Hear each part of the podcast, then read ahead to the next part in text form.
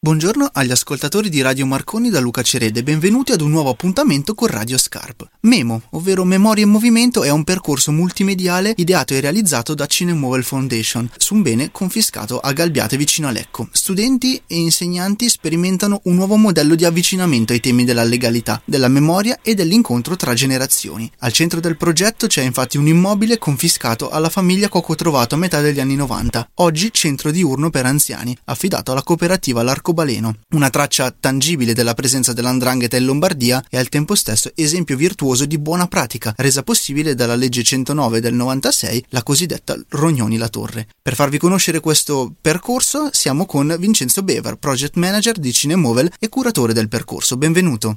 Grazie Luca, buongiorno. Enzo, puoi raccontarci in che cosa consiste il percorso Memo e da quanto tempo c'è e soprattutto per chi è pensato? Memo è un percorso che è pensato per scuole del territorio, ma più in generale le scuole italiane. Lo abbiamo inaugurato uh, a marzo del 2018 e adesso è aperto a tutte le scuole che desiderano prenotare una visita. È un percorso che nasce eh, dall'incontro di Cinemovel con la cooperativa L'Arcobaleno che come dicevi gestisce questo bene confiscato da tanti anni e che da tanti anni appunto ospita anche la carovana di Libero Cinema in Libera Terra, un festival di cinema itinerante contro le mafie che da 13 anni organizziamo assieme a Libera Associazioni Nomi e Numeri contro le Mafie fondata da Luigi Ciotti. Sono stati proprio i ragazzi della cooperativa L'Arcobaleno ha davvero un'intuizione secondo me straordinaria, ovvero quella di voler aprire il bene confiscato ai più giovani, quindi ai ragazzi delle, delle scuole del territorio, proprio perché sentivano l'esigenza di non conservare questo bene solo per sé, nonostante il lavoro straordinario che faccia di centro diurno per anziani per tutta la comunità del territorio, ma consentire anche ai ragazzi delle scuole di farci visita per toccare con mano che cosa un bene confiscato può essere, ma soprattutto può diventare. Il sottotitolo di Memo che tra di noi abbiamo sempre condiviso come centro della, della progettazione era eh, Se i muri potessero parlare.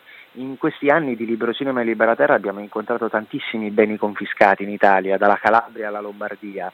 E abbiamo visto come le cooperative e tutte le associazioni che si impegnano giorno dopo giorno sui beni confiscati cambiano davvero il viso, il volto a questi immobili che spesso all'inizio sono tristi, brutti, raccontano delle storie che nessuno vorrebbe sentire e oggi invece a distanza di tanti anni costruiscono davvero un'alternativa concreta all'arroganza mafiosa sui territori. L'obiettivo quindi era quello di costruire un percorso multimediale che consentisse ai ragazzi delle scuole italiane di farsi raccontare direttamente dalla, dagli immobili, in questo caso dalla villetta confiscata e cocco trovato, la storia a 360 gradi, quindi dal periodo in cui i proprietari e i padroni erano in questo caso gli indranghetisti a oggi in cui invece una cooperativa e gli anziani del territorio costruiscono sicuramente un presente e un futuro diverso.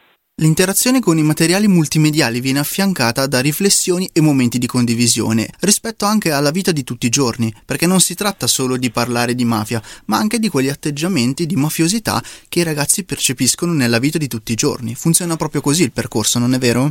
Esattamente, l'idea eh, in questo caso nasce da uh, un progetto che si chiama Schermi in classe che sperimentiamo nelle scuole italiane da tanti anni assieme a Libera, a, a Libera Informazione e a Lorenzo Frigerio che ci ha consentito di sperimentare delle modalità di discussione attorno ai contenuti audiovisivi e multimediali.